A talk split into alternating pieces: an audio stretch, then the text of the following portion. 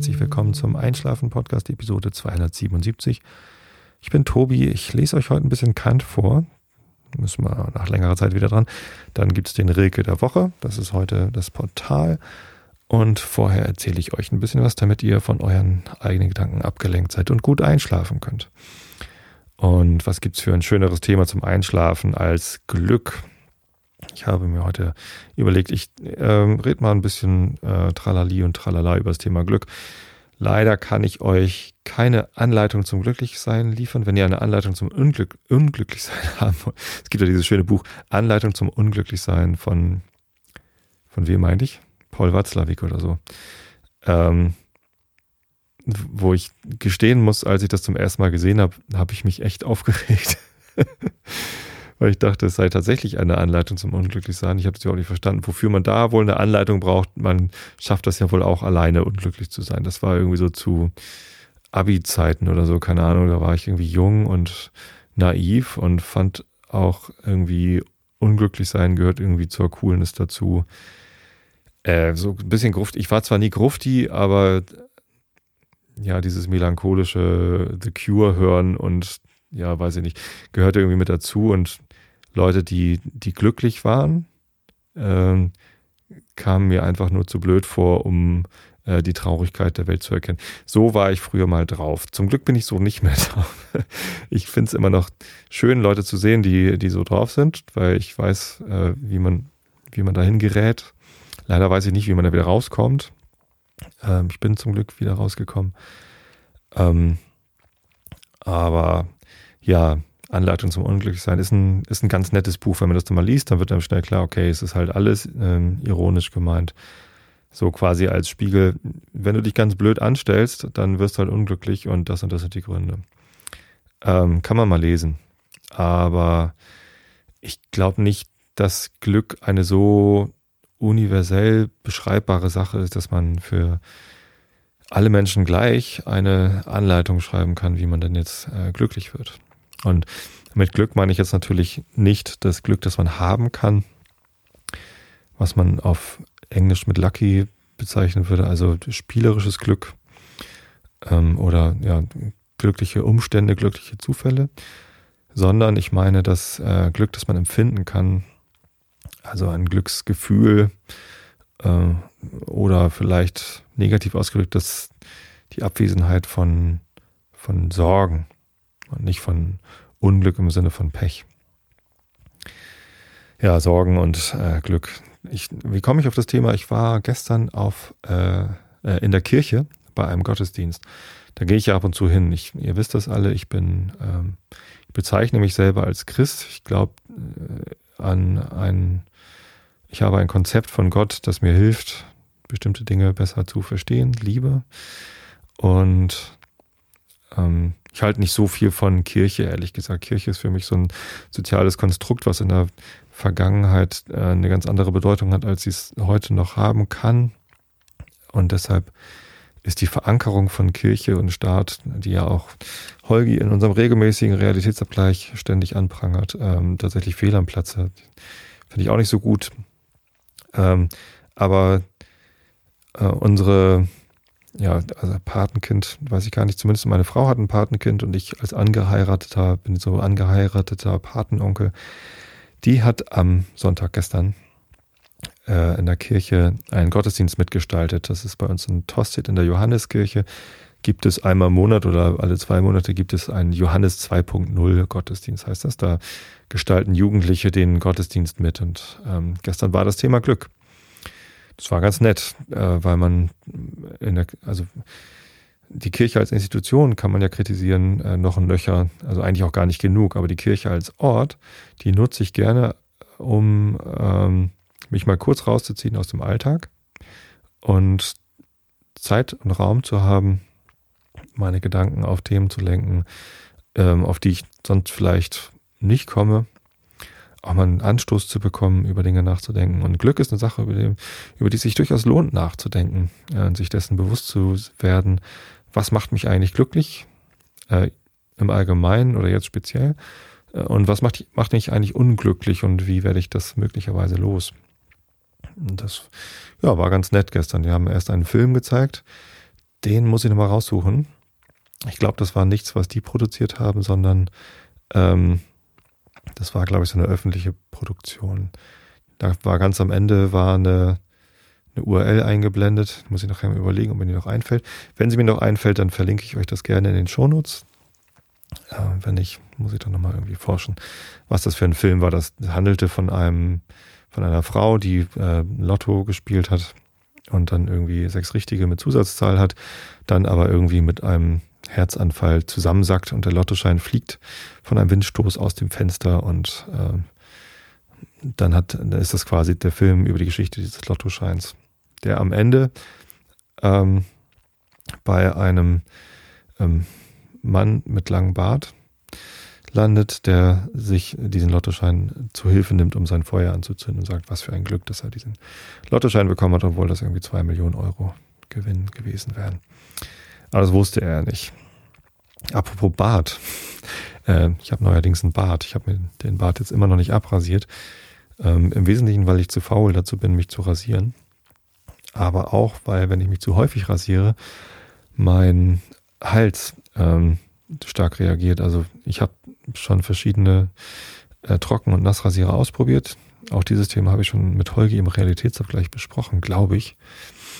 Ähm, ich kriege das manchmal nicht mehr ganz auseinander, was ich mit Holgi im, in der Sendung besprochen habe und was so in der Vor- und Nach-Show, wenn wir so noch reden. Ja, ich glaube, das war in der Show mit dem Bart. Zumindest äh, wollte ich ihn eigentlich schon abmachen. Habe ich jetzt doch noch nicht gemacht. Ich habe ihn jetzt einfach mal getrimmt und ähm, ja, jetzt habe ich halt keinen wunden Hals mehr, sondern ähm, ein Bart. Das sieht zumindest besser aus als ein wunder Hals. Und diese ständige, ich lasse jetzt eine Woche lang den Bart stehen und dann mache ich ihn wieder komplett ab, das ist halt auch irgendwie nervig. Und wenn ich ihn jetzt irgendwie alle zwei Wochen mal trimme oder so, ist das vielleicht ein bisschen praktischer. Was für mich nämlich ein entscheidender Faktor für mein Glück ist, ist Gesundheit. Ich hasse es, krank zu sein. Ich war jetzt gerade wieder krank.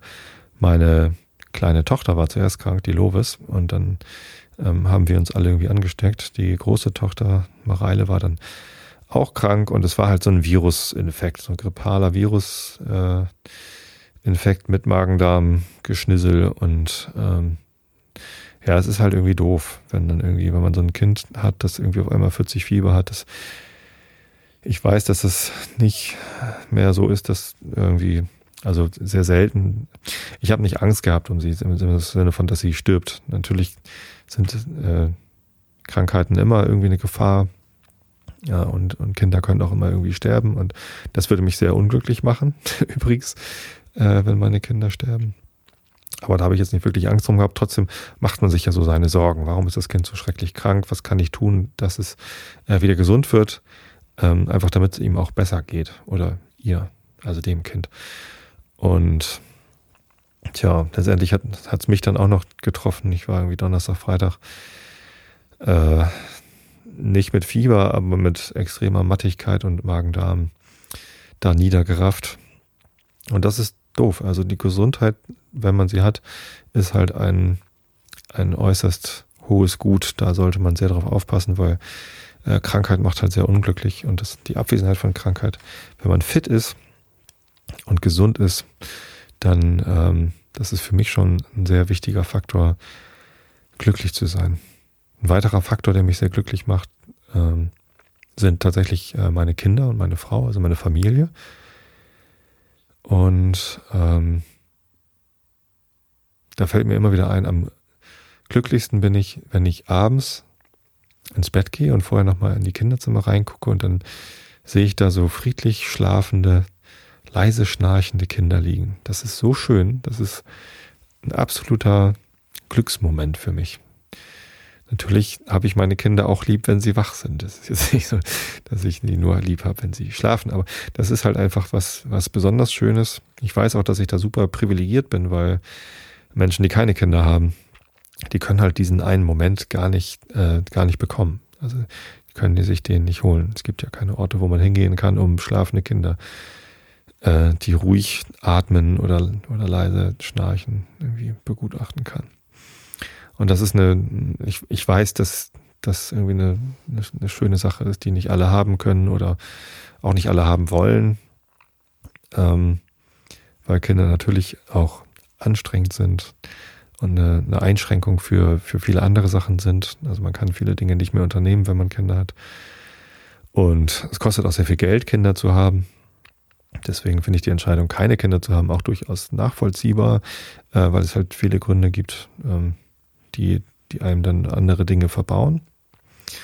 Wenn zum Beispiel Menschen mehr Glück daraus ziehen, möglichst viel von der Welt zu sehen und ständig zu reisen, das gibt es ja auch, dass man gerne verreist, äh, dann sind Kinder halt ja eher, eher hinderlich. Man kann zwar auch mit Kindern reisen, aber dann muss man viele andere Dinge ähm, Abstriche machen oder sehr, sehr reich sein. Geld macht zum Beispiel nicht glücklich. Mich zumindest nicht. Es gibt zwar, also ein guter Freund von mir hat früher mal gesagt, Geld macht nicht glücklich, aber kein Geld macht unglücklich. Und ja, natürlich ermöglicht einem Geld, äh, Geld ziemlich vieles, äh, was einen dann hinterher glücklich machen kann. Aber äh, das Geld an sich auf dem Konto oder so in der Tasche, das, das hilft ja eigentlich gar nicht beim Glücklichwerden. Es nimmt einem vielleicht Sorgen von der Zukunft oder so, weil man keine Angst haben muss, was wird aus morgen, ähm, habe ich genug zu essen oder so, aber ähm, was mir da eingefallen ist zu diesem Thema Geld und Glück, ist äh, eine Technik, die ich aus dem, aus dem Produktmanagement beziehungsweise aus dem Interaction Design und möglicherweise aus dem Design Thinking, ich weiß es nicht so genau, entnommen habe. Es ist also eine fachliche Disziplin, äh, die aus meiner Arbeit stammt. Und zwar gibt es da die Technik der Five Whys. Wenn man einer Sache auf den Grund gehen will und wirklich verstehen will, warum, äh, und äh, in meinem fachlichen Kontext ist das meistens, warum benutzt ein Anwender Software so, wie er sie benutzt, oder warum wünscht er sich ein bestimmtes Feature oder ähm, warum hat er, hat er dies und jenes gemacht. Dann ähm, gibt es die Technik der Five Whys. Das ist also aber auch gar nicht unbedingt auf Softwareentwicklung oder Interaction Design beschränkt. Bedeutet einfach nur, wenn man eine Antwort bekommt, soll man fragen, why, also warum. Und wenn man dann ähm, darauf eine Antwort bekommt, fragt man nochmal, why. Ähm, und das kann man eben auch mit dieser Frage, äh, Geld macht glücklich. So. Also warum sollte Geld glücklich machen? Ja, weil ähm, man dann keine Sorgen vor der äh, Zukunft hat. Ja. Dann fragt man, warum ähm, möchtest du denn keine Sorgen vor der Zukunft haben oder warum hast du denn Sorgen vor der Zukunft? Das ist dann die nächste sinnvolle Frage. Ja, ich habe Sorgen vor der Zukunft, weil ähm, ähm, ich Angst habe, dass ich die Familie nicht ernähren kann oder weil ich Angst habe, dass äh, ich aus dem Haus ausziehen muss, weil ich das die Miete nicht bezahlen kann oder den, den Abtrag nicht bezahlen kann. Und dann fragt man nochmal, warum? Also warum möchtest du denn äh, in einem Haus wohnen oder äh, warum hast du Angst, dass du Essen nicht bezahlen kannst? Ja, ähm, mir, mir liegt halt sehr, sehr viel an diesem Haus. Oder äh, wir haben einen sehr hohen Lebensstandard und ich möchte ihn nicht senken. Oder ich äh, esse halt am liebsten dieses und jenes Essen und das ist halt sehr teuer und dann kann er nochmal warum fragen, warum muss es denn dieses Essen sein? Äh, könntest du nicht auch glücklich sein, wenn du ähm, oder ja, nee, eigentlich keine, keine, keine geschlossenen Fragen stellen, auf die man mit Ja und Nein antworten kann, sondern immer offene Fragen stellen. Das ist ganz wichtig bei dieser Technik. Also, ähm, was gefällt dir denn an dem Haus so besonders oder was, was schmeckt dir denn da so besonders an diesem Essen? Und äh, irgendwann äh, macht es natürlich keinen Sinn mehr, aber auf einmal ist man bei einem Thema, das halt nichts mehr mit dem ursprünglichen Thema zu tun hat. Und am Anfang dachte man, Geld macht glücklich. Äh, und am Ende geht es darum, äh, warum muss es Parma-Schinken sein äh, und nicht, ähm, keine Ahnung, irgendwas günstigeres?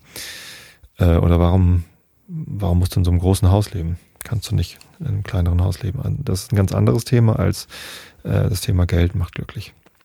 Zum Beispiel Wohnsituation, äh, ein eigenes Zimmer und dann ist man auf einmal beim Thema Ruhe oder so, Tür zumachen können, eine Rückzugsmöglichkeit und dann, dann sind man, ja klar, diese Möglichkeiten werden einem durch Geld natürlich erleichtert äh, und ohne Geld ist es immer deutlich schwieriger, äh, sowas zu bekommen.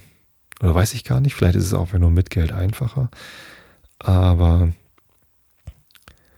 ähm, das ist eine ganz, ganz hilfreiche Technik, um da mal den Dingen besser auf den Grund zu gehen. Ja, und das mit dem Unglücklichsein. Ich habe früher gedacht, dass man, um wirklich glücklich sein zu können, ähm, auch unglücklich sein muss.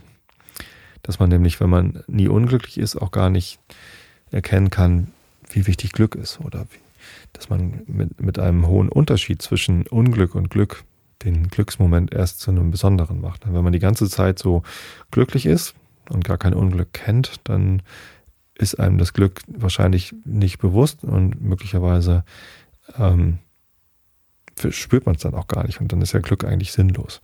Wenn man aber ab und zu unglücklich ist, dann äh, spürt man das Glück umso intensiver und genauer. Das habe ich früher zumindest gedacht. Ähm, ob das tatsächlich so ist, also ob man tatsächlich Unglück braucht, um Glück spürbar zu haben, äh, ich glaube da mittlerweile nicht mehr. Ich hoffe es zumindest nicht. Ich weiß, dass Unglück oder Trauer oder, oder Sorgen wahrscheinlich nicht komplett ausweichbar sind, also man kann nicht, nicht vermeidbar sind. Ähm, jetzt kommen wir in die philosophische Ecke. Äh, Im Buddhismus ist es ja so, dass man glaubt, wenn man irgendwie die höchste Stufe erreicht hat, dass man dann nur noch glücklich seinen Bauch streicht und unterm Bauch sitzt, äh, unterm Baum sitzt. Ähm, aber ja, ich weiß es nicht. Keine Ahnung. Das Streben nach Glück ist schon eine wichtige Sache. Wenn man aufhört, nach Glück zu streben, dann äh, und sich mit, mit einer unglücklichen Situation zufrieden gibt, dann ist das, glaube ich, irgendwie nicht so toll. Also, ich glaube, dass es immer lohnenswert ist, nach mehr Glück zu streben. Und wenn man nicht nach Glück strebt, dann ist man vielleicht einfach glücklich. Ich weiß es nicht, ich weiß es nicht. Also ich strebe immer noch nach Glück und ich weiß einige Punkte, die mich glücklich machen. Ich weiß auch einige Punkte, die mich unglücklich machen. Ähm, und ich wüsste auch einige Dinge, die ich abstellen sollte, um äh, mehr Glück empfinden zu können oder, oder erfahren zu können. Zum Beispiel lade ich mir immer noch ein Projekt und noch ein Projekt auf. Also ich mache einfach immer sehr viel. Ich kann ganz schlecht Nein sagen zu, zu neuen Dingen, die ich irgendwie anfangen will. Ein Beispiel dafür ist zum Beispiel meine Bundestagskandidatur. Völliges Quatschprojekt, irgendwie auch viel zu groß. Und ähm, äh, das war eigentlich von Anfang an klar, dass diese Bundestagskandidatur nicht funktioniert, weil einfach zu wenig Zeit war. Also selbst wenn ich genug Zeit gehabt hätte, das ist einfach eine, eine Sache, die macht man nicht mal ebenso auf einer Arschbacke. Und die beansprucht einen dann doch sehr. Wenn es auch nur mit drüber nachdenken ist oder aber diese ganze Organisation dazu, das ist halt schon viel. Und bin so ein bisschen schlechter drin, sowas rechtzeitig zu erkennen, zu sagen, ja, das ist einfach jetzt aber auch viel. Äh, vielleicht passt es gerade nicht mehr, vielleicht schaffst du es gerade nicht mehr. Äh, vielleicht solltest du mal eine Sache weniger machen. Da sollte ich mal besser werden. Und sowas zu erkennen ist ganz gut. Dann kann man nämlich sich gelegentlich dazu zwingen, eine Sache mal weniger zu machen und dann mehr Raum zu haben, um also nicht, also bei mir ist es halt, dass ich zu viele Sachen mache. Vielleicht ist es bei jemand anders so, dass er zu wenig Dinge anfängt, weil er irgendwie Sorgen hat, dass es, ähm, dass es nicht fertig kriegt oder so. Und manchmal, für, für einige Leute ist es vielleicht der Kick, ich, ich fange jetzt einfach mal an, äh, um glücklich zu werden. Bei mir ist es halt, ich, ich sage einfach mal nein oder ich fange einfach mal nicht an. das wäre mal eine gute, gute Sache manchmal. Ähm, was nicht heißt, dass ich mich verzettel, sondern ich, die meisten Dinge schließe ich ja auch irgendwie ab und ähm, bin dann auch zufrieden mit dem Ergebnis. Aber mein Ehrgeiz ist manchmal ein bisschen groß. Klingt jetzt wie ein Bewerbungsgespräch, ne? Ich mache zu viel, ich arbeite zu viel, ich bin ein Workaholic, das ist mein größter Fehler. Wenn man sowas im Bewerbungsgespräch sagt, äh, und ich habe schon einige Bewerbungsgespräche äh, mitgemacht, also vor allem auf der Arbeitgeberseite, ähm, das kommt nicht gut an. Also sagt sowas nicht in Bewerbungsgesprächen. Das, und, und wenn ihr beim Arbeitgeber landet, bei dem das äh, gut ankommt, dann geht er nicht hin. Das ist, glaube ich, nicht, nicht gut, wenn man in einer Firma arbeitet, wo äh, Workaholic ein positives äh, Attribut ist. Wenn man ein Workaholic ist und gerne und viel arbeitet und das auch kein Problem ist, im Sinne von, ähm, ich, ich lade mir da zu viel auf oder so, ja gut, dann, dann mach halt. Aber erwarte das nicht von anderen. Und man sollte nie abstrahieren von sich selber auf andere, was sie glücklich macht. Das ist übrigens auch schon wieder aus meinem Arbeitsumfeld ein wichtiger Punkt. Als Produktmanager ist man häufig in die Versuchung geführt, äh, sich selbst als besten Kunden zu betrachten, dass man von seinen eigenen Bedürfnissen und Ideen ausgehend äh, überlegt, was wohl der Markt oder die Kunden irgendwie äh, mit einem Produkt machen wollen würden. Das ist nicht so. Das ist, man muss nur einmal irgendwie einen Nutzertest machen oder irgendwie mal mit anderen Leuten reden, dann erfährt man ziemlich schnell, dass das, was man ursprünglich mal dachte, was eine gute Idee wäre, äh, möglicherweise gar keine gute Idee ist, sondern nur eine eigene Idee war und für einen selbst vielleicht funktioniert, vielleicht nicht mal das, aber für andere Leute mal bestimmt nicht. Und genauso ist es mit dem Glück, was einen selbst glücklich macht, macht andere Leute äh, möglicherweise sogar unglücklich, aber nicht notwendigerweise glücklich. Und da muss man halt vorsichtig sein, dazu zu extrapolieren und zu sagen, hier, äh, mich hat übrigens das glücklich gemacht, probier du das doch auch mal. Oh. Ist also eine sehr individuelle Sache, bei der es sich aber lohnt, drüber nachzudenken, wo ist es denn? Eine der Stationen in der Kirche gestern übrigens war, dass man äh, aus einer Lostrommel quasi einen, äh, einen Zettel ziehen durfte. Und auf den Zetteln standen dann Zitate. Und auf meinem Zettel stand drauf, das Geheimnis eines glücklichen Lebens liegt in der Entsagung. Dann dachte ich zuerst, oh hier, sieben Wochen ohne. Ich mache ja gerade sieben Wochen ohne Chips. Und ja klar, die Kirche will natürlich, ähm, dass wir uns alle geißeln oder dass wir uns entsagen und keine Ahnung. Ähm, ist aber gar nicht äh, ein christliches Zitat, sondern das ist ein Zitat von Mahatma Gandhi. Und er war ja auch ein sehr berühmter Asket oder er war berühmt dafür, dass er Asket war. Und da ist einerseits denke ich auch da, ja, wenn du durch die Askese glücklich wirst, dann werde dadurch glücklich. Ich glaube ihm auch, dass er das irgendwie, dass das ein Schlüssel zu seinem Glück war. Aber es muss ja nicht für mein Glück gelten. Das kann ja bei meinem Glück ganz anders sein. Andererseits ähm, wird dieses Zitat ja auch aufgegriffen im Film Fight Club. The things you own end up owning you, habe ich letztens gerade gebracht, dieses Zitat. Ähm, je mehr man besitzt, desto mehr besitzen einen diese Besitztümer äh, gerät man in den Besitz, äh, Besitz dieser Besitztümer und in, im Umkehrschluss bedeutet das ja, je weniger man besitzt, desto freier ist man. Und das glaube ich eigentlich schon. Also hier mit, mit je weniger man zurechtkommt, was äh, materielle Besitzgüter angeht, desto freier ist man und desto mehr Raum hat man auch, um glücklich zu sein. Das glaube ich schon. Ähm, ja. Andererseits, ich habe hier ein tolles Haus. Übrigens, ich habe hier ein schönes Zimmer mit einem weichen Sofa ähm, und einer kuscheligen Wolldecke.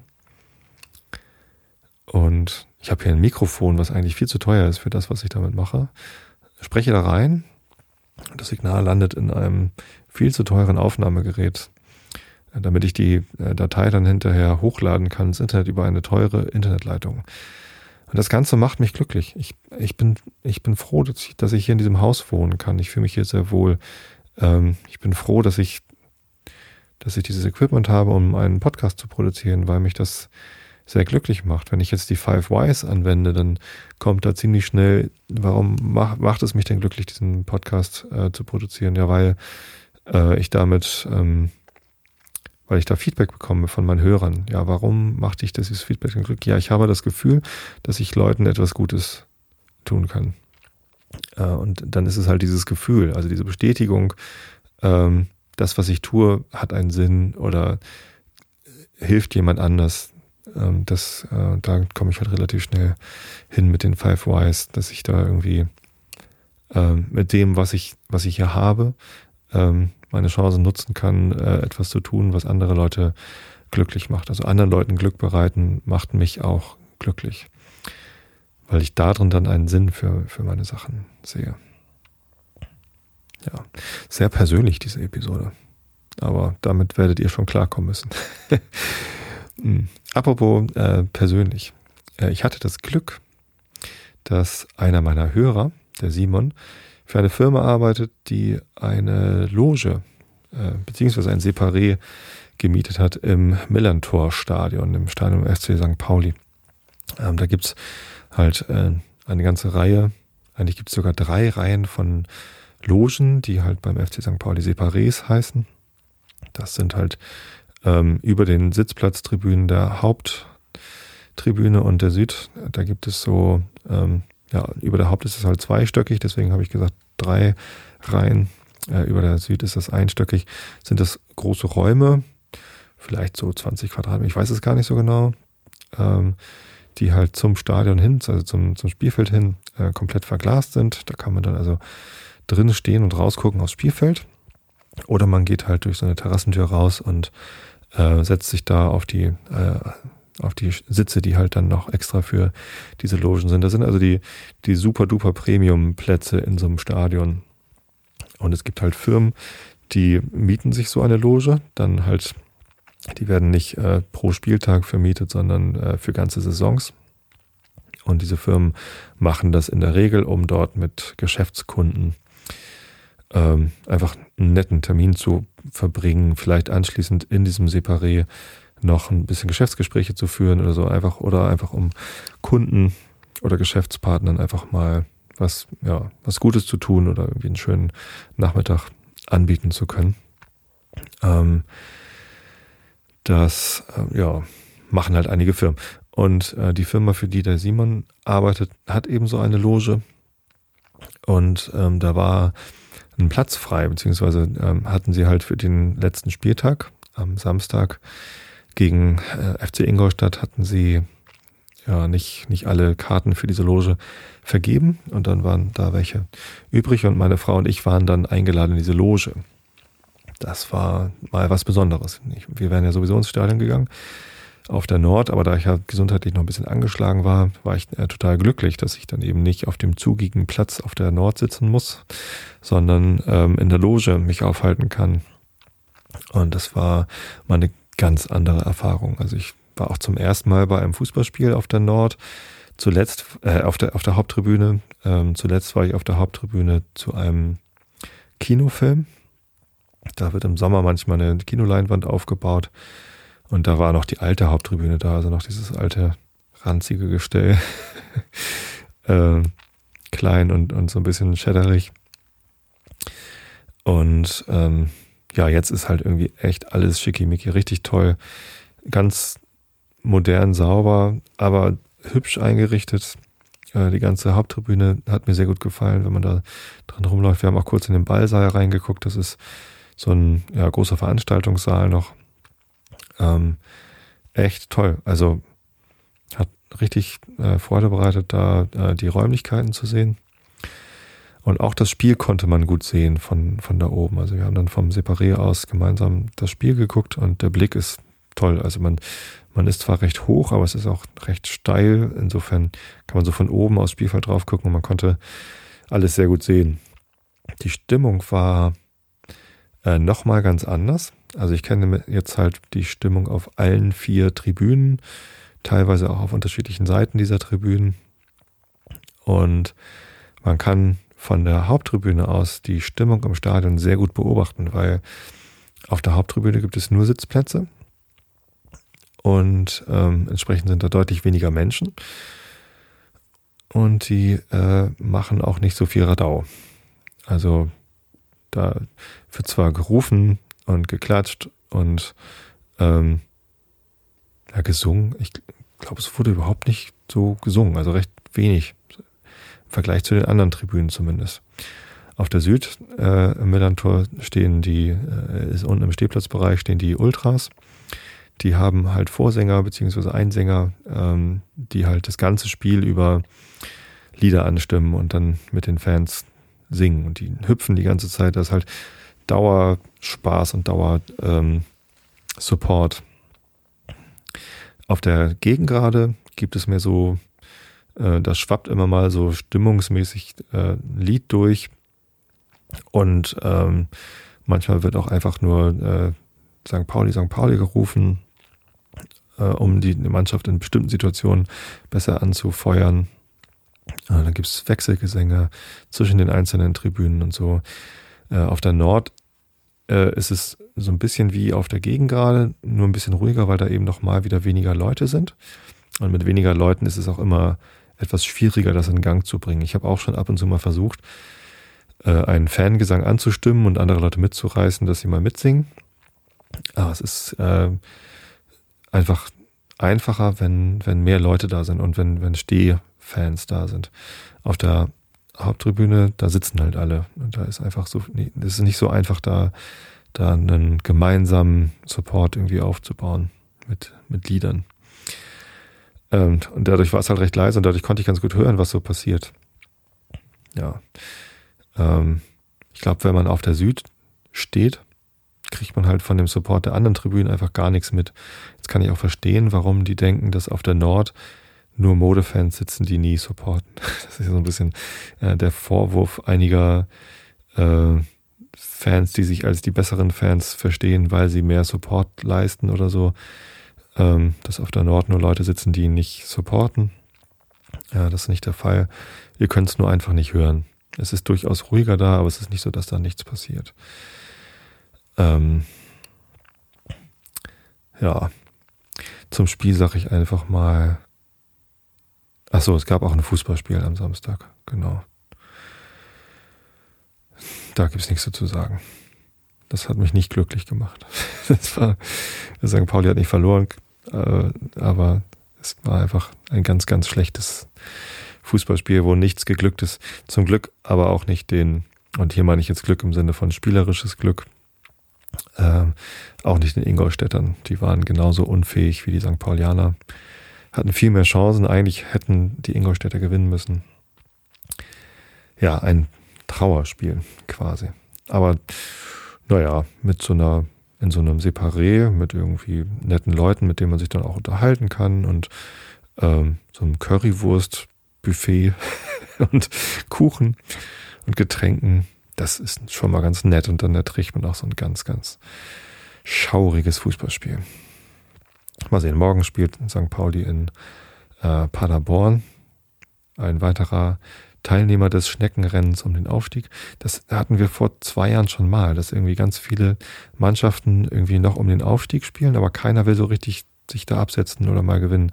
Das nennt man dann Schneckenrennen, wenn irgendwie ja, immer nur so ein Punkteweise, oh, wir haben unentschieden gespielt, ein Glück, wir haben einen Punkt gemacht. Kann es doch irgendwie nicht sein. Also ich wäre sehr froh, wenn der FC St. Pauli nicht aufsteigt, weil mit dieser Mannschaft, die so abwechslungsreiche Leistung bietet, sag ich mal.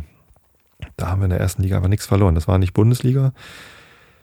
Das war mittelmäßige zweite Liga. Eigentlich war es mehr so jugendforscht, ehrlich gesagt. St. Pauli hat halt viele junge Leute auf dem Platz stehen.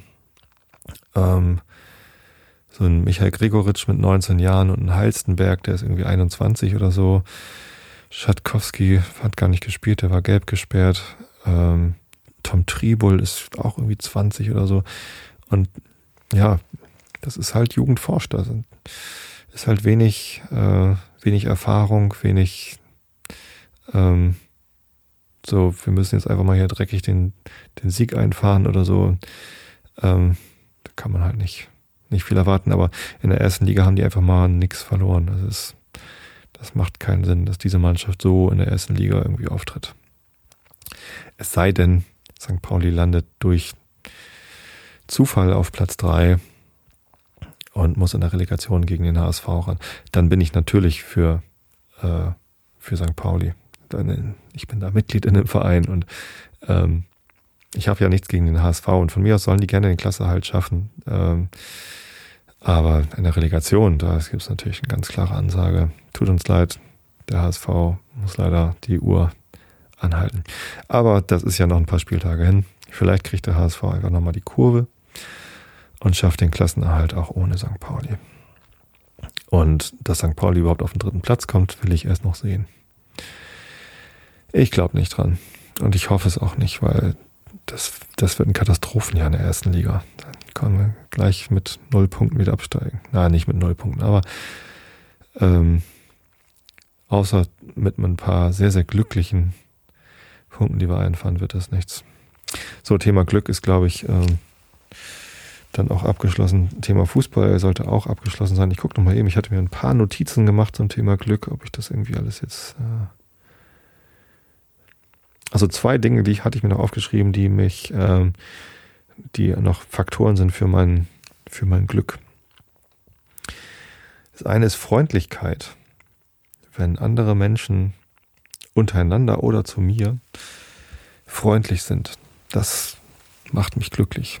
Unfreundlichkeit macht natürlich äh, auch äh, unglücklich im Umkehrschluss, aber ich finde immer, wenn, wenn Menschen zueinander finden und sich verstehen und eine Art und Weise finden, wie man miteinander umgehen kann oder sollte oder ähm, ja, ähm, sich gegenseitig was schenken oder einfach äh, freundlich sind im Sinne von, ich bin freundlich zu dir, nicht weil ich weiß, dass ich dann hinterher einen Vorteil habe, sondern äh, weil ich es kann und weil ich es möchte.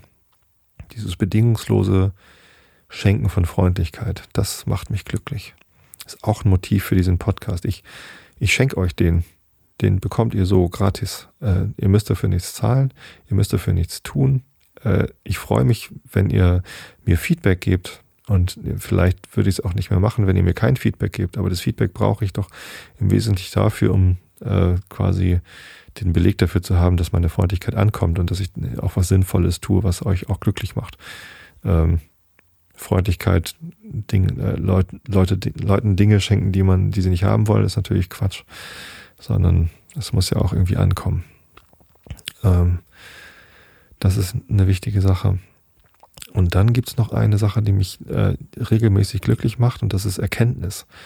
Wenn ich Dinge verstehe, wenn ich neue Dinge lerne, ähm, und, und wirklich erkenne, warum Dinge sind, wie sie sind, das macht mich, äh, das macht mich glücklich. Ich irgendwie das Gefühl habe, jetzt äh, habe ich ein bisschen mehr verstanden, wie die Welt funktioniert oder wie ich funktioniere oder äh, ja, das, das finde ich toll. Das macht mich glücklich. Äh, letztes, letztes Wort zum Thema Glück. Ähm, ja, ein bisschen Zeit habe ich noch. Ähm, es gibt ein neues Spiel. Das gibt es jetzt irgendwie ein paar Wochen lang. Äh, ist ein ziemlicher Hype. Und ich habe das heute beim Mittagessen erwähnt, äh, ob die anderen das schon durchgespielt haben. Und keiner kannte das. Da war ich sehr überrascht. Und deswegen ähm, wollte ich euch auch nochmal davon erzählen, damit ihr nicht hinterher sagen könnt, Mensch, Tobi, hättest du mal was davon erzählt. Äh, allerdings muss ich euch warnen, wenn ihr anfangt, dieses Spiel zu spielen, äh, werdet ihr wahrscheinlich süchtig so wie ich süchtig danach geworden bin. Äh, das Spiel heißt 2048. Es ist ein sehr einfaches Puzzlespiel. Äh, gibt es für Mobiltelefone.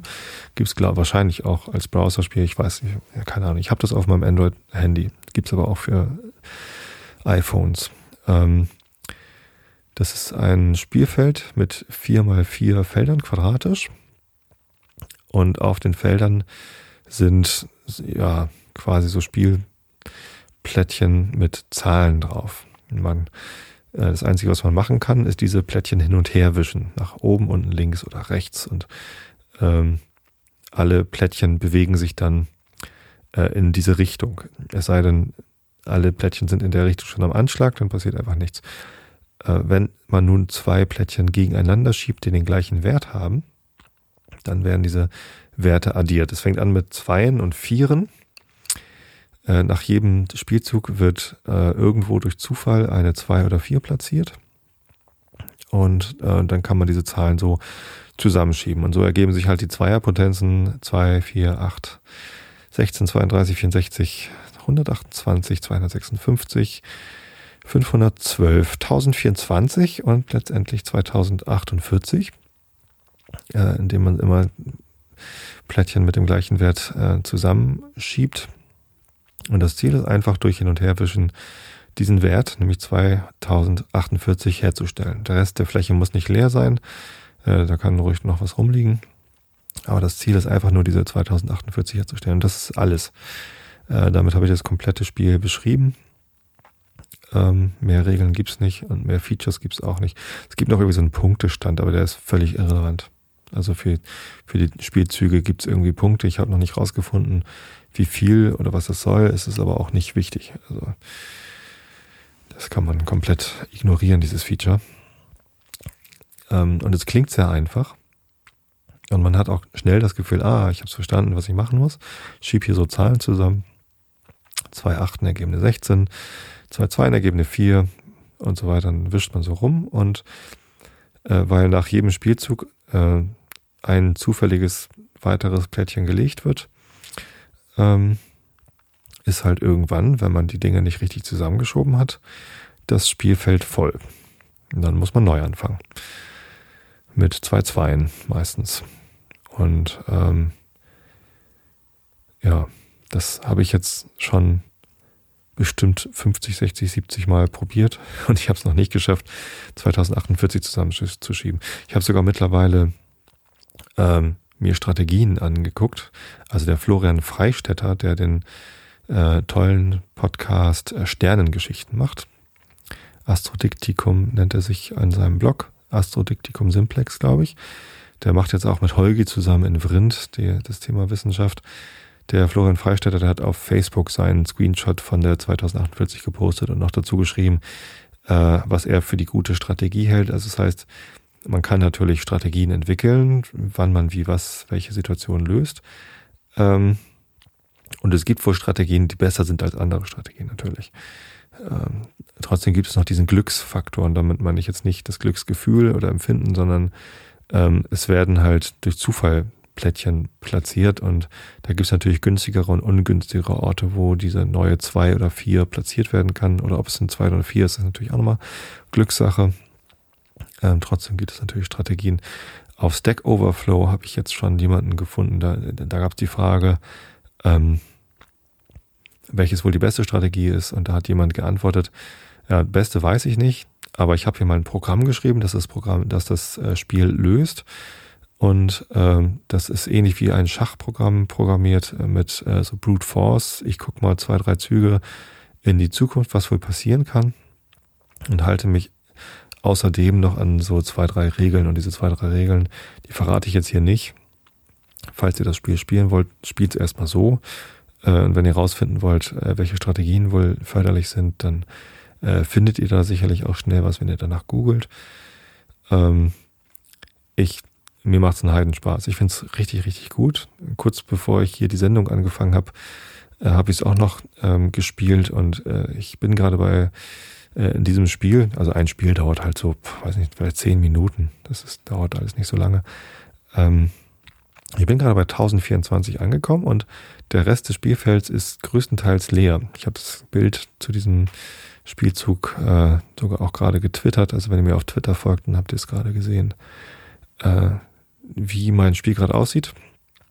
Und ich bin guter Dinge, dass aus diesem Spiel auch eine 2048 wird. Das werde ich nachher noch zu Ende führen, das Spiel. Ja, aber zuerst werde ich diese Aufnahme zu Ende führen. Ach, dazu setze ich mich mal kurz ein bisschen aufrechter hin, damit ich äh, bequemer vorlesen kann. Wir kommen zum Rilke der Woche.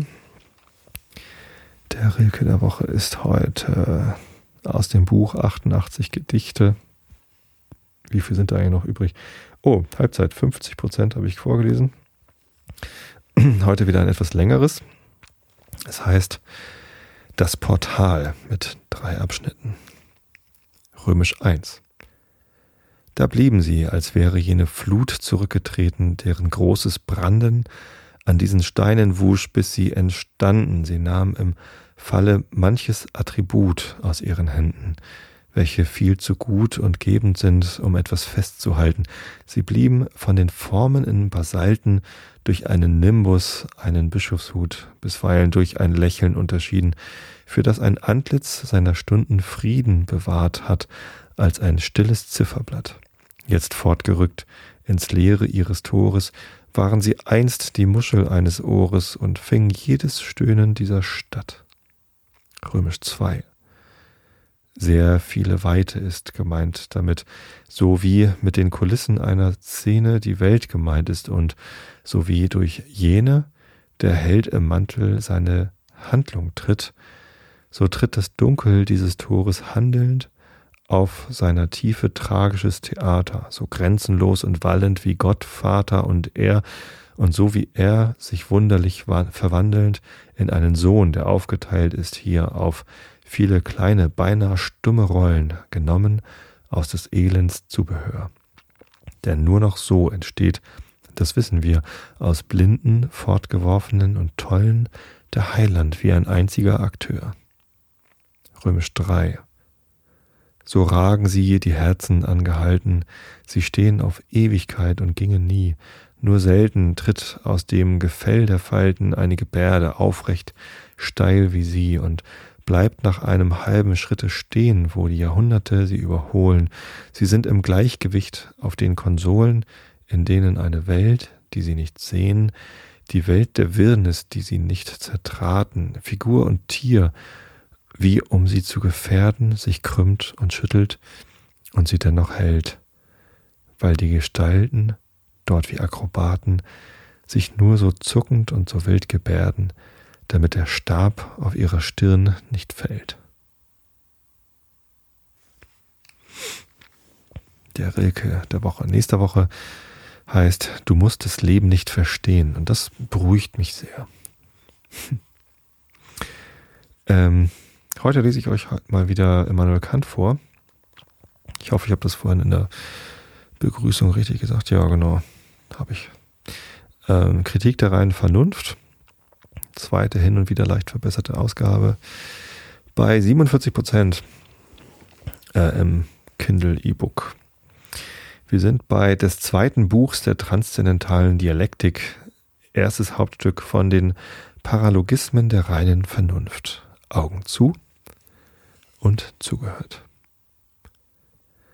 Der logische Paralogismus besteht in der Falschheit eines Vernunftschlusses, der Form nach sein Inhalt mag übrigens sein, welcher er wolle. Ein transzendentaler Paralogismus aber hat einen transzendentalen Grund, der Form nach falsch zu schließen.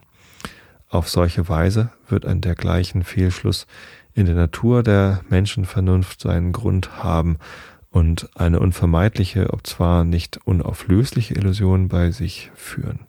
Jetzt kommen wir auf einen Begriff, der oben in der allgemeinen Liste der transzendentalen Begriffe nicht verzeichnet worden und dennoch dazugezählt werden muss, ohne doch darum jene Tafel im mindesten zu verändern und für mangelhaft zu erklären. Dieses ist der Begriff oder, wenn man lieber will, das Urteil, ich denke. Man sieht aber leicht, dass er das Vehikel aller Begriffe überhaupt und mithin auch der transzendentalen sei und also unter diesen jederzeit mit begriffen werde und daher ebenso wohl trans transzendental sei, aber keinen besonderen Titel haben könne, weil er nur dazu dient, alles Denken als zum Bewusstsein gehörig aufzuführen. Indessen, so rein er auch vom empirischen, dem Eindruck der Sinne ist, so dient er doch dazu, zweierlei Gegenstände aus der Natur unserer Vorstellungskraft zu unterscheiden.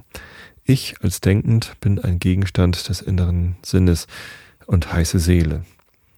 Dasjenige, was ein Gegenstand äußerer Sinne ist, heißt Körper. Demnach bedeutet der Ausdruck Ich als ein denkend Wesen schon den Gegenstand der Psychologie, welche die rationale Seelenlehre heißen kann, wenn ich von der Seele nichts weiter zu wissen verlange, als was unabhängig von aller Erfahrung, welche mich näher und in konkreto bestimmt aus diesem Begriffe ich, sofern er bei allem Denken vorkommt, geschlossen werden kann. Die rationale Seelenlehre ist nun wirklich ein Unterfangen von dieser Art, denn wenn das mindeste empirische meines Denkens irgendeine besondere Wahrnehmung meines inneren Zustandes noch unter die Erkenntnisgründe dieser Wissenschaft gemischt würde, so wäre sie äh, nicht mehr rationale, sondern empirische Seelenlehre. Wir haben also schon eine angebliche Wissenschaft vor uns, welche auf dem einzigen Satze, ich denke, erbaut worden und deren Grund oder Ungrund wir hier ganz schicklich und der Natur einer Transzendentalphilosophie gemäß untersuchen können. Man darf sich daran nicht stoßen, dass ich doch an diesem Satze, der die Wahrnehmung seiner selbst ausdrückt, eine innere Erfahrung habe und mithin die rationale Seelenlehre, welche darauf erbaut wird, niemals rein, sondern zum Teil auf ein empirisches Prinzipium gegründet sei. Denn diese innere Wahrnehmung ist nichts weiter als die bloße Aperzeption. Ich denke, welche sogar alle transzendentalen Begriffe möglich macht, in welchen es heißt, ich denke die Substanz, die Ursache und so weiter. Denn innere Erfahrung überhaupt und deren Möglichkeit oder Wahrnehmung überhaupt und deren Verhältnis zu anderer Wahrnehmung, ohne dass irgendein besonderer Unterschied derselben und Bestimmung empirisch gegeben ist, kann nicht als empirische Erkenntnis, sondern muss als Erkenntnis des Empirischen überhaupt angesehen werden und gehört zur Untersuchung der Möglichkeit einer jeden Erfahrung, welche allerdings transzendental ist. Das mindeste Objekt der Wahrnehmung, zum Beispiel nur Lust oder Unlust, welche zu der allgemeinen Vorstellung des Selbstbewusstseins hinzukäme, würde die rationale Psychologie sogleich in eine empirische verwandeln.